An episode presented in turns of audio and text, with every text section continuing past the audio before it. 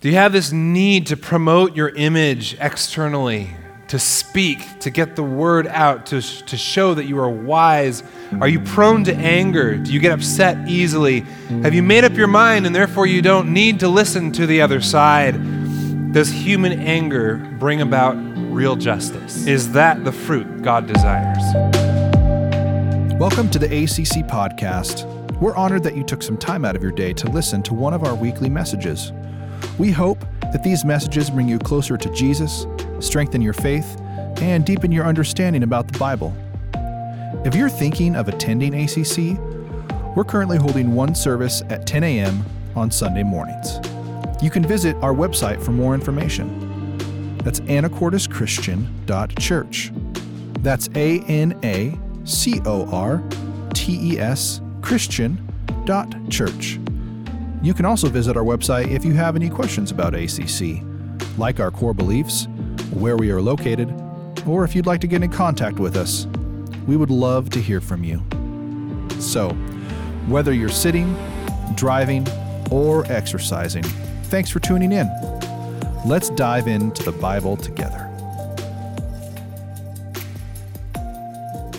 Yeah, so we're in the book of James right now, and uh, we're in chapter 1. We're going to look at verses 19 through 27. But rather than myself reading it, we have a video uh, because early on when we started off, there was a challenge throughout the summer to memorize a chapter of the book of James.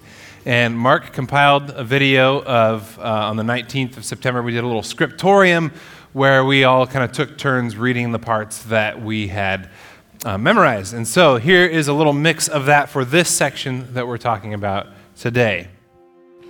Know this, my beloved brothers. Everyone should be quick to listen, slow to speak, and slow to become angry. For man's anger does not bring about the righteous life that God desires.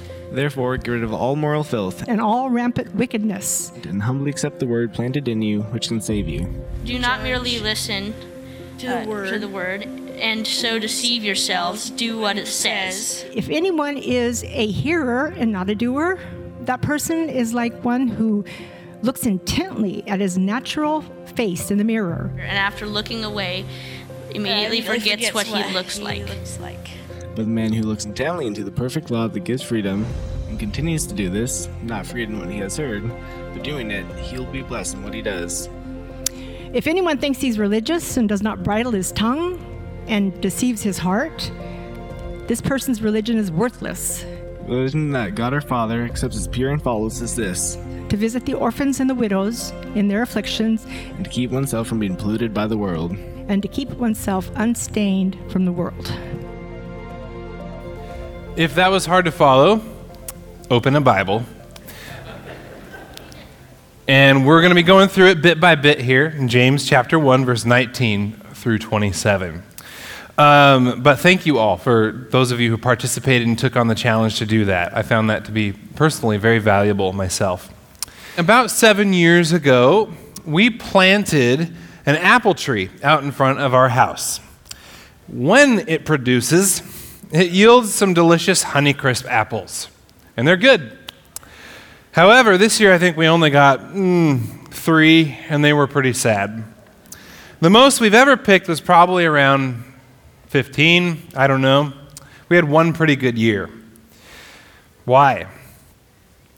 At the time of the planting, we had no idea how hard it would be to keep this tree alive and healthy. First, of course, were the deer, which nearly decimated the tree. So I responded by putting a fence, a wire fence around the tree. Even so, one morning, even actually I think last year, I looked out the window to see a huge deer had dug under the fence and belly crawled underneath and was happily laying on the ground, finishing munching on about half the tree that it had devoured. Then came the aphids. There was a aphid infestation that usually tends to happen almost annually. I finally figured out what to do about that, found some stuff to spray on it, all environmentally friendly, of course. And, uh, but, you know, by that point, it caused some damage and a lot of the leaves kind of withered up and everything. Now, a couple years ago, all of a sudden, a whole patch of raspberries just popped out of the ground inside the fence under the tree. We thought that was pretty cool. So we had raspberries and an apple tree. But of course, the raspberries, they use nutrients in the soil, and so does the tree. So the tree probably didn't do very well with that, but we liked the raspberries. And eventually, we, this year, we pulled out the raspberries and transplanted them. But by that point, guess what? We had strawberries. I don't know where they came from, the raspberries or the strawberries, like birds dropping it, you know, the seeds and whatnot. So now we had strawberries under the tree. We didn't, I mean, there was a lot of strawberries, so we didn't want to bother with it. We didn't pull them out. Um, you know, we left them there, and there were some good strawberries, so we enjoyed that. Check it out. We've got an apple tree, strawberries, raspberries. This is pretty cool. Right now, there's three or four pumpkins growing in the strawberry patch under the apple tree. I have no idea where the pumpkins came from. Uh, probably, you know, fertilized you know, compost soil with an old pumpkin or something like that. I don't know. But this tree is not very happy. And uh, the solution is probably fairly clear. At some point, we need to make a firm decision about what kind of fruit we want to grow in this patch of ground and stick with it, removing everything else and doing our best to cultivate it. Now, the reason that I share that little story with you today is that hopefully it's going to help us to form a picture of what uh, is going on in this part of James chapter 1 because it is, man, James, um, if you ever read it, it's easy to get lost because it feels like he just sort of jumps all of a sudden from one topic to the next. And what is he talking about? How do you, how do you keep these things together and are they cohesive? And my hunch is that there's a few things going on. I think he has some design set up. In fact, there's a good amount of evidence that chapter 1 is structured after the first seven days of Genesis 1, but that's a whole other thing to talk about. Uh, but I also think that there are figures of speech and word phrases and ideas that in the original languages had connotations that we don't really carry well into the English language. And so it's a little harder to track with where they're going so much unless you have that cipher of, of just how they would think. So having that picture in mind, I want to jump back to last week real quick because what we saw last week was sort of a contrast where you have basically like two birth trajectories. Do you remember this? You have our desire versus God's choosing, God's desire, His will. You have our desires through deception yielding something, giving birth to something, right? Ultimately, giving birth to death versus God's desire, which is to give us birth, new birth, and opposite of deception through the word of truth, so that we would become a kind of first fruits of all his creation. What's a first fruits? A first fruits is it's usually the first part of a crop. It's usually the best part, the cream of the crop, you know, and it's usually offered up to God as an offering.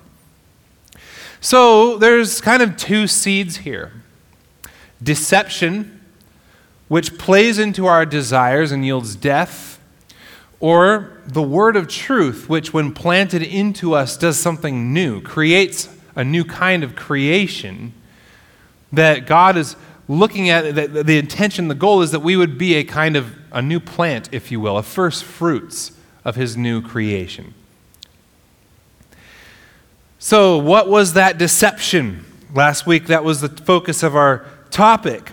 The big lie that you can't trust God or that He doesn't love you enough. And so, therefore, you're on your own and you've got to take into your own hands the fulfillment of all your desires and longings, and that will bring you life. That will bring you happiness at whatever cost. Uh, versus trusting God that He does care for our needs, that He will provide, and that we can choose to lay it all down and surrender that to Him and choose His way. So, that deception being one, that God can't be trusted or He doesn't love me, and two, that uh, fulfilling, living for my desires will bring me happiness and, and fulfillment in life. So, this week, I want to talk about the fruit. How do you know which path you're on. How, do, what does your life look like? And, and what does it say about the seed that is planted? What, what seed are we growing? Okay? What are the indicators? So it starts off with verse 19 My dear brothers and sisters, take note of this. Everyone should be quick to listen, slow to speak, and slow to become angry, because human anger does not produce the righteousness of God or the righteousness God desires. Therefore, get rid of all moral filth and the evil that so prevalently that is so prevalent and humbly or with meekness accept the word that is planted in you which can save you which has the power to save so good example of one of those passages that like i think i know what he's saying but logically you know in english it's a strange little flow right? Um, so a couple of ob- observations. No, i just want to make a point of what james says here. It is the word that is planted in you that saves you. The word of truth he called it spoken of as a seed that is planted within us as Ephesians 1 put it, that word of truth is the gospel, the good news of salvation through Jesus Christ, who is the true King.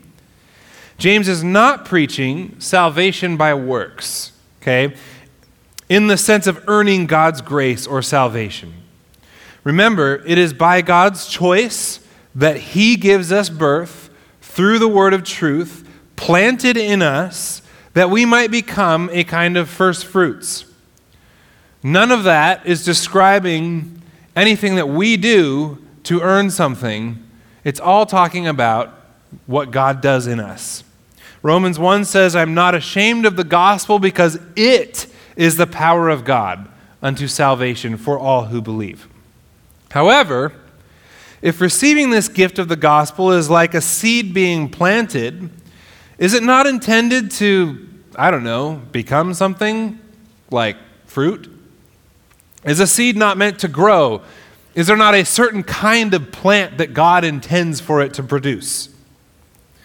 And so, especially in James chapter 2, we're not there yet, James is going to challenge us and basically say, What if I put your faith on trial? Would it be justified? What is the goal then? What is the fruit? It's the second observation here. What is the seed meant to produce? Well, I think one hint is where he says, the anger of man does not produce the righteousness of God. To have, what is righteousness? What does that mean? Righteousness is to have right relationship with God and with one another and with the world, okay? To have things be in the right. Or another word for righteousness can also be connected with the idea of justice. And that might be helpful as we read through this because if he says human anger does not produce the righteousness God desires, well, you might go like, well, who in their right mind would ever think that anger would produce righteousness? Like if we're talking about like moral goodness, right? The, well, well, duh, you know. Um, however, if we're talking about justice or setting things right, right relationship, um, isn't anger often a reaction to injustice? Whether perceived or real? Do we not get angry as a means to set things right, to fix things? Righteousness, right? And so there's two different ways of reaching towards this fruit, this intended goal of, of rightness, right standing, justice. And one does not produce the fruit that God desires, one, the other will. The sign that someone has been planted with the seed of deception is that they lack the wisdom in this area to know the difference. And so that's why he says, Be quick to listen, slow to speak, and slow to become angry. Now, on its face, that's really great advice all by itself. Um, if, if, if we just focus on that, hey, in general, just don't talk as much, listen more, and, and try not to get angry as much, like, man, that would go a long way, wouldn't it? But this is a quotation from several Proverbs, Psalms, and Jewish intertestamental wisdom literature that was really well known. Proverbs 17:28 Even a fool is thought to be wise if he keeps silent, the discerning if he holds his tongue. Or verse 27 A man of knowledge uses words with restraint, and a man of understanding is even tempered. The quick tempered person, this proverb suggests, is the person who is likely to speak without careful consideration. Uncontrolled anger leads to uncontrolled speech. How often do we find ourselves regretting words spoken in the heat of the moment? And so it seems like what James is talking about is a contrast between wisdom and not having wisdom, being deceived by deception or being planted with the word of truth. Wisdom says, show restraint, think a little bit. Um, you know, the other is to act quickly and to speak quickly. Aristotle um, said that this word for anger in the Greek is a combination of desire with grief. And so that kind of sheds a little bit of light on this too, because what do we talk about in the previous part of the chapter?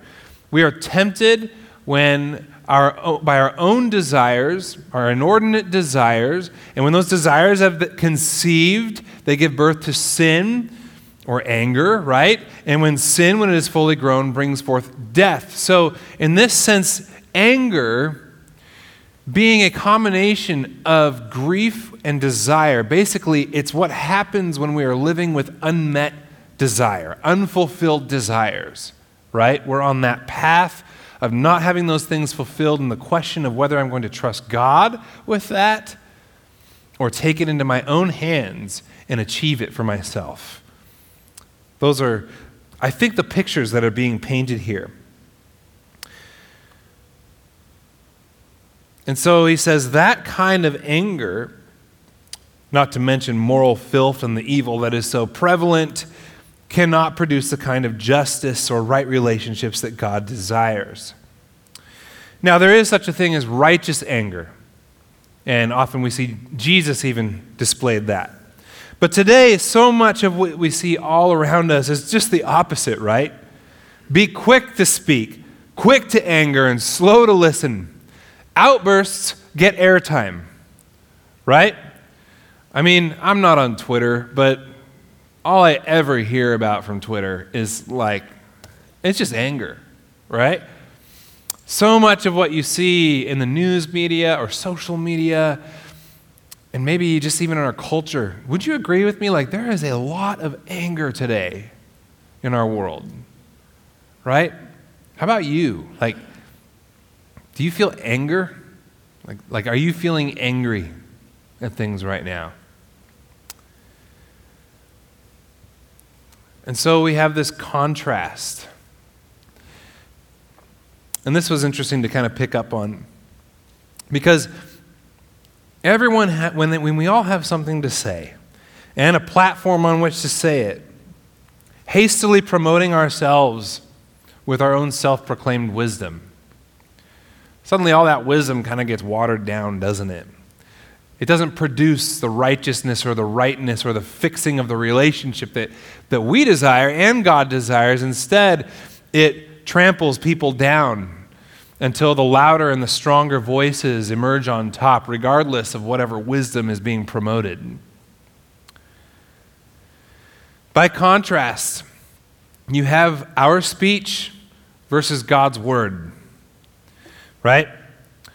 Which one leads to righteousness? Our speech hastily given in arrogance, without listening, quickening our anger, doesn't produce God's righteousness, whereas His word, implanted in us, accepted quietly and humbly with meekness, has the power to save. And there's the contrast. One looks very external and loud and riled up, the other is quiet receiving, listening, and in there, there is the true power. What kind of seed is growing in your soil?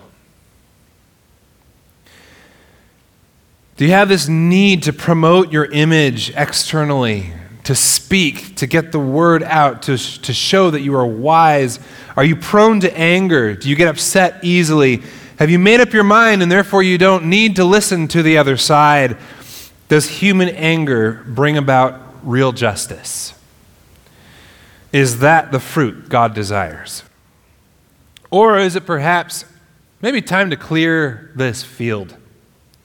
To put away moral filth and the evil that is so prevalent, like our tree. You know, what is actually supposed to be growing here? An apple tree? Okay, it's time to clear everything else out and humbly accept what has been planted.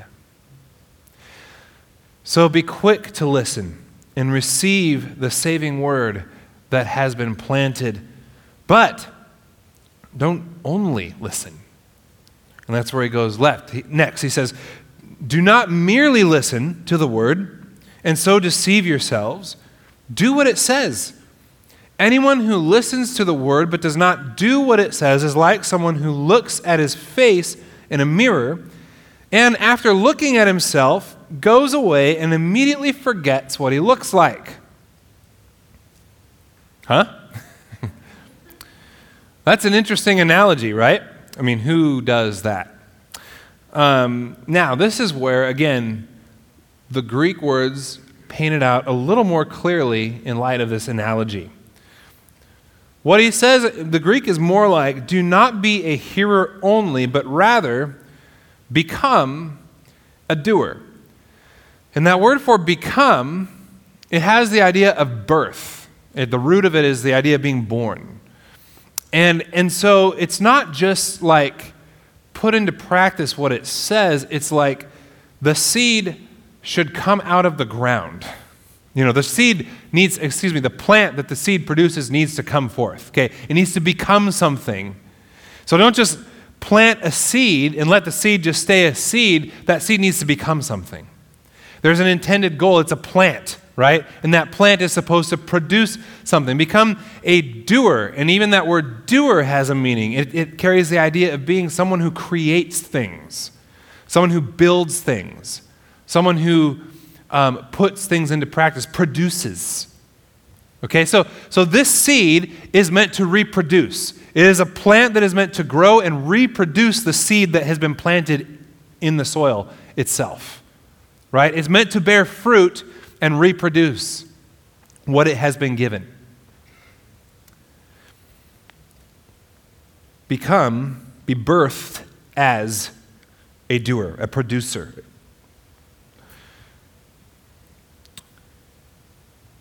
And so this is where it gets kind of interesting this picture of a mirror.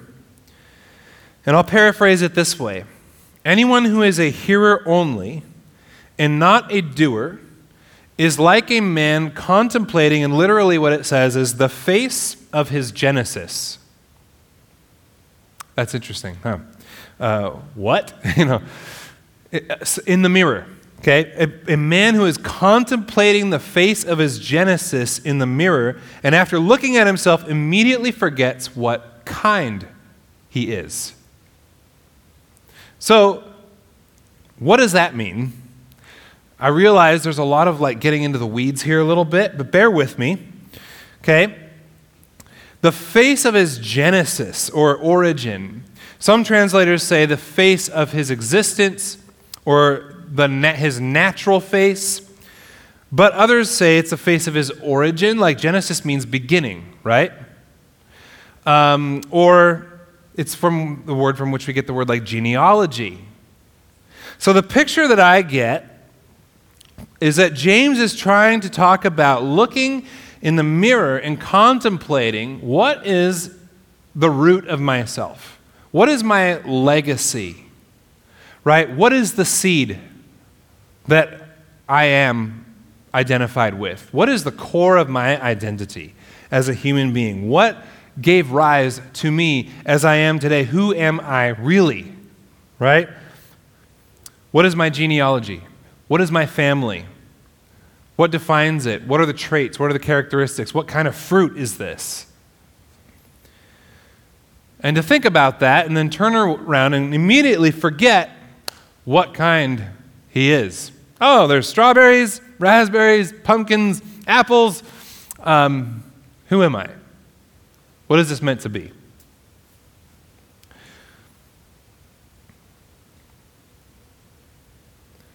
But he goes on Whoever looks intently into the perfect law that gives freedom and continues it, not becoming a forgetful hearer, but a doer, producer, worker, they will be blessed in all their work.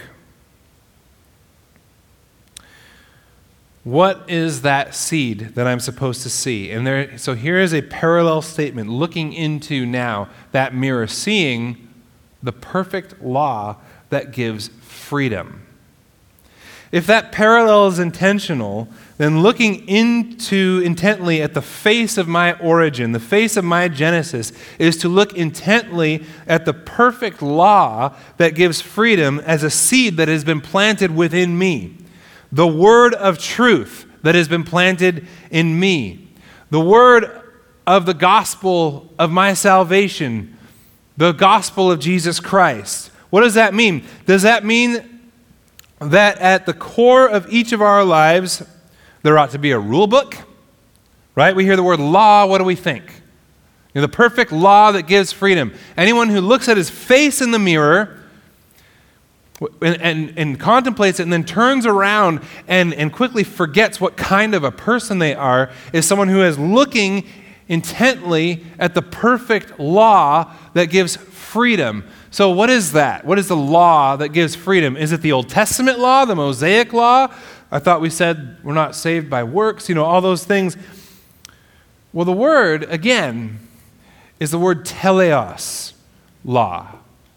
Finished law. The same word that he used in chapter 1 when he said, through perseverance, we are being made whole and complete, finished. Or the word that Jesus used when he was on the cross and he said, It is finished. Maybe this is what he was talking about when he said, I haven't come to abolish the law, but to fulfill it, to finish it. The perfect, finished, fulfilled law that gives freedom planted in each of us is a person. It is Jesus Christ himself. It is the gospel. He is the fulfilled law that gives freedom. He is the one who perfectly obeyed love God and love your neighbor as yourself. In giving his life as a sacrifice for all on the cross and then being raised from the dead and seated at the right hand of God as our true king.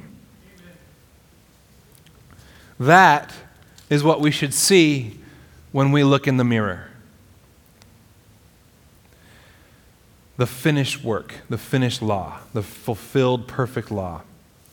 Jeremiah 31 talked about this. He talked about how Israel was incapable of externally fulfilling the work, the law, producing the righteousness that God desires, the right relationship with the nation, with God, and with the rest of the world. But he said, There's coming a day, chapter 31, verse 33 says, when I will write my law on their hearts. Okay, I will put my law in their minds and write it on their hearts. It'll be a new covenant. I will be their God and they will be my people. And later he says, For I will forgive their wickedness and remember their sins no more. So Paul says in 2 Corinthians 5:17, "Therefore if anyone is in Christ, the new creation has come. A seed has been planted. A new kind of being, of plant is growing, right? The, the old is gone. The other stuff has been cleaned out of the garden patch. The new is here. This is the genesis of a new identity, the beginning of a new humanity. God's desire to give us birth through the word of truth is that when we let Him plant this word in us, we become a new creation. All this is from God who reconciled us to Himself through Christ and gave us, this is what kind of fruit you are, the ministry of reconciliation. That God was reconciling the world to himself in Christ, not counting people's sins against them. And he has committed to us the word, logos, message of reconciliation. The word of truth planted in you is now the word, the message of reconciliation through the gospel that is to be projected from you. That is what produces the righteousness God desires.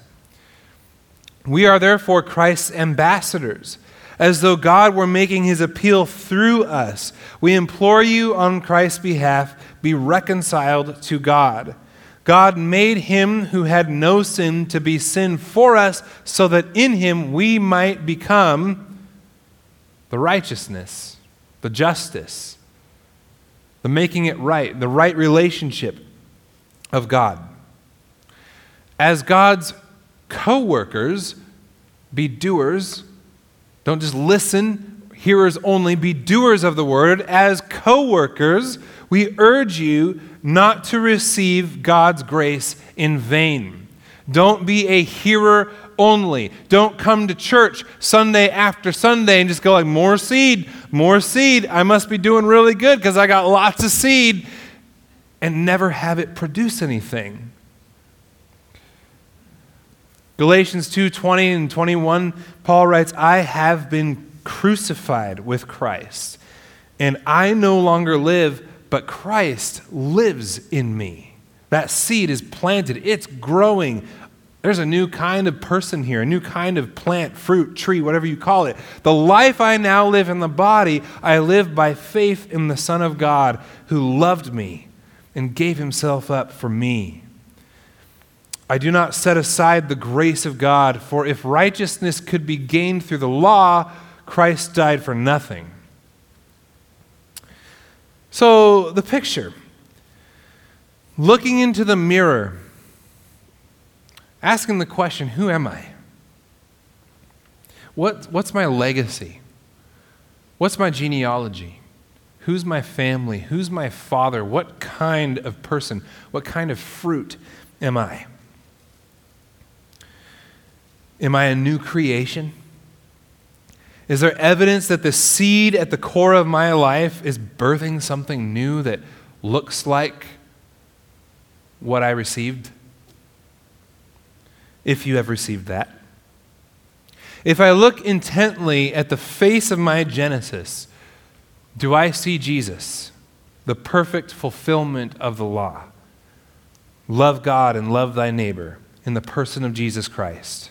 Is that the core of who I am? And in turning away, do I abide in it? Do I continue in that perfect law that gives freedom? Or do I quickly forget what kind I am? Instead, allowing the turmoil, the anger, the desires, the hasty speech, the moral filth and depravity that's all around us to orchestrate my behavior and my character and define me as an identity.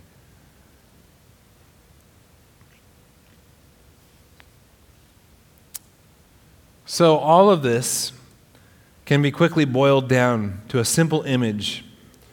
If you are in Christ, God has planted a seed in you. But is anything growing? Has the seed become anything? Or do you just show up and only hear the word? James continues Those who consider themselves devout and yet do not keep a tight rein on their tongues deceive themselves, and their worship is in vain. Worship that God our Father accepts as pure and faultless is this to look after orphans and widows in their distress and to keep oneself from being polluted by the world. Now, there's a lot to that, and we'll continue in that because that's where he's going to go next, is talking about showing partiality. But he started with talking about the justice that God desires, and he ended, he's, he's got three kinds of fruit that should be visible here, three indicators in this passage. One, controlling the tongue. Two, concern for the helpless. And three, the putting off or avoiding the pollution of worldliness, you could say, the evil in the world. Now, again, this is something that he's like jumping from something to another thing, and it's kind of like, where, where's the bridge? How do you make that connection? And I think that the connection goes something like this, and I'll just do my best to explain it a bit. But when you receive the gospel, you receive two truths at the same time. One, I am a sinner. And that means that I have no platform to stand on with my hasty speech and worldly wisdom to try to look down on anyone else and climb a ladder and achieve my desires at the expense of whoever might get in my way or try to oppose what I say. I am no better than anyone else. I'm a sinner. At the same time, the second truth is this God loves me more than I ever could have dared imagine, in spite of my sin. Nate was talking about his father at his memorial yesterday, John Hanson's memorial. And he said, that there were times in his life where his faith sort of wandered into different directions and he looked into different things, but at the core was something that he always held certain. And even just telling Nate, just saying, the idea that Jesus Christ suffered and died for me, which is something we say all the time in church. But John couldn't get through it without tears. Just to even mention that. Because it was so powerful for him. The idea that I am a sinner, and yet God loves me enough to come and suffer in my place and die for me, to pay the price, and say, The work is finished. Your sins are forgiven, and you're mine. That changes the way we think about other people. There is an internal external thing going on. Remember, externally there's hasty speech and, you know, wisdom and the tongue not being restrained and anger lashing out versus meekly, humbly receiving the word that can save us. And I think that one of the fruits is realizing that when you look upon people of lower status or the helpless in the world, people that you wouldn't normally associate with, perhaps there's this realization that I am no better or worse. Like you said earlier, people in humble circumstances ought to take pride in their high position, whereas the rich should take pride in their humiliation. So the word in Greek here, again, is is to consider, to look upon intently the orphans and the widows in their affliction. Right? Which, of course, implies actually doing something about that, helping with that in some way. But you don't get a lot of earthly rewards for thankless jobs like helping the helpless you don't get a lot of accolades usually unless you're just trying to puff yourself up as you do it, and Jesus spoke to that, right? This is one of those things that quietly bears fruit. And it's not a formula. It's not, hey, if you're not out in a soup kitchen every once a week or so on like that, you haven't reached your quota, and so your worship is worthless. It's, I think differently about people I would have thought differently about before. I regard them differently. I treat them differently. I care for them differently. Because the seed that is planted in me, that looked at a sinner like me and said, Yes, your sin is worthy of death. But I'll take that death on myself so that you can live.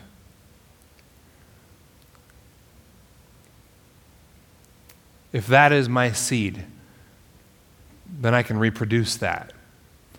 And that is the righteousness God desires. So, I've got an apple tree, strawberries, raspberries, pumpkins growing in one little seven by seven plot of dirt. Which seed is the true planted seed? It's nice to have a variety to consider multiple options, but the truth is, unless we purge that ground, Nothing that is growing there can ever really be that good. It can never fully bear the fruit that it was made to because it's always in competition and being restrained by something else, vying for those nutrients, fulfilling those desires. Where are you? Is God asking you to purge anything today? Which seed is the right seed? Is it bearing fruit? Have you become a doer of the word? Evidenced by losing that need to speak or be right or being slow to anger, and increasing regard for the helpless and those of lower status than yourself. Of course, there's a lot of other evidences and fruit that the Bible talks about, but this is just kind of where James is going with his particular audience. And so, what do we do about this? Well, I would say go look in the mirror and look intently at the seed that has been planted if he planted a seed in you. The gospel of your salvation, the word of truth that can save. Look intently at the fulfilled law that gives freedom, Jesus Christ, the hope of glory, who is living in there and ask Is it still I who live, or Christ who lives in me, in this body? Look intently, consider your reflection, the face of your Genesis, your origin. Study the cross, dig into Jesus, meditate on what God has done for you, and let it take root and change your heart. I know that's what I need to do. And then start digging around in the soil and get rid of other stuff so that that seed can grow. I don't know. Take some time today, maybe tonight before you go to bed or when you get home from church, and maybe do a little journaling and just go, God, reveal to me the other stuff that is competing with you. And show me what I can do about that today. One step, one small step, one thing I can dig up so that this seed can grow. Let's pray. Father, last week we got to take our desires and surrender them to you. This week we're taking another step. We're asking you to reveal to us the evil, the moral filth, the stuff that is so prevalent in the world. And, and we're asking you, Lord, where have we planted other seeds, other fruit that is, is vying to have their desires met, sucking nutrients away from the word that you have planted? And God, help us to do the courageous thing and take a serious look in the mirror and ask, Who am I? What's my legacy? What kind of seed? was planted here, and does what's growing look like it? God, we want to reproduce what you've done in our hearts. And we want it to come from the heart, not just some formula or rule keeping, God. We want it to come out of what we have seen when we look. And if there's anyone here who hasn't been set free by the gospel and received this word of truth that became flesh and dwelt among us and now can dwell in us and make us brand new, then I pray, Lord, that that person would receive you and take a step towards that today. This is a free gift that you offer. And I pray that your word would plant itself in them and begin to grow. And if God's doing something in your heart today, then we would love to help you in that process of fertilizing that soil and pulling weeds and, and helping that process to come along. But it is Him, it is Jesus, it is the Word itself planted that can save you. Not our works, So, God, help to clear this up in our, in our minds and make it clear, Lord, what you desire so that we can have a, a longing for that desire as well as a result of looking intently in the mirror, the mirror of truth. And it's in Jesus' name I pray. Amen. Thanks again for joining us today. If you've accepted Christ or have questions about having a relationship with Jesus, we would love to hear from you. Call us at 360 293 3729 or visit our website anytime. Have a great week, and remember, you are loved by us and by Jesus.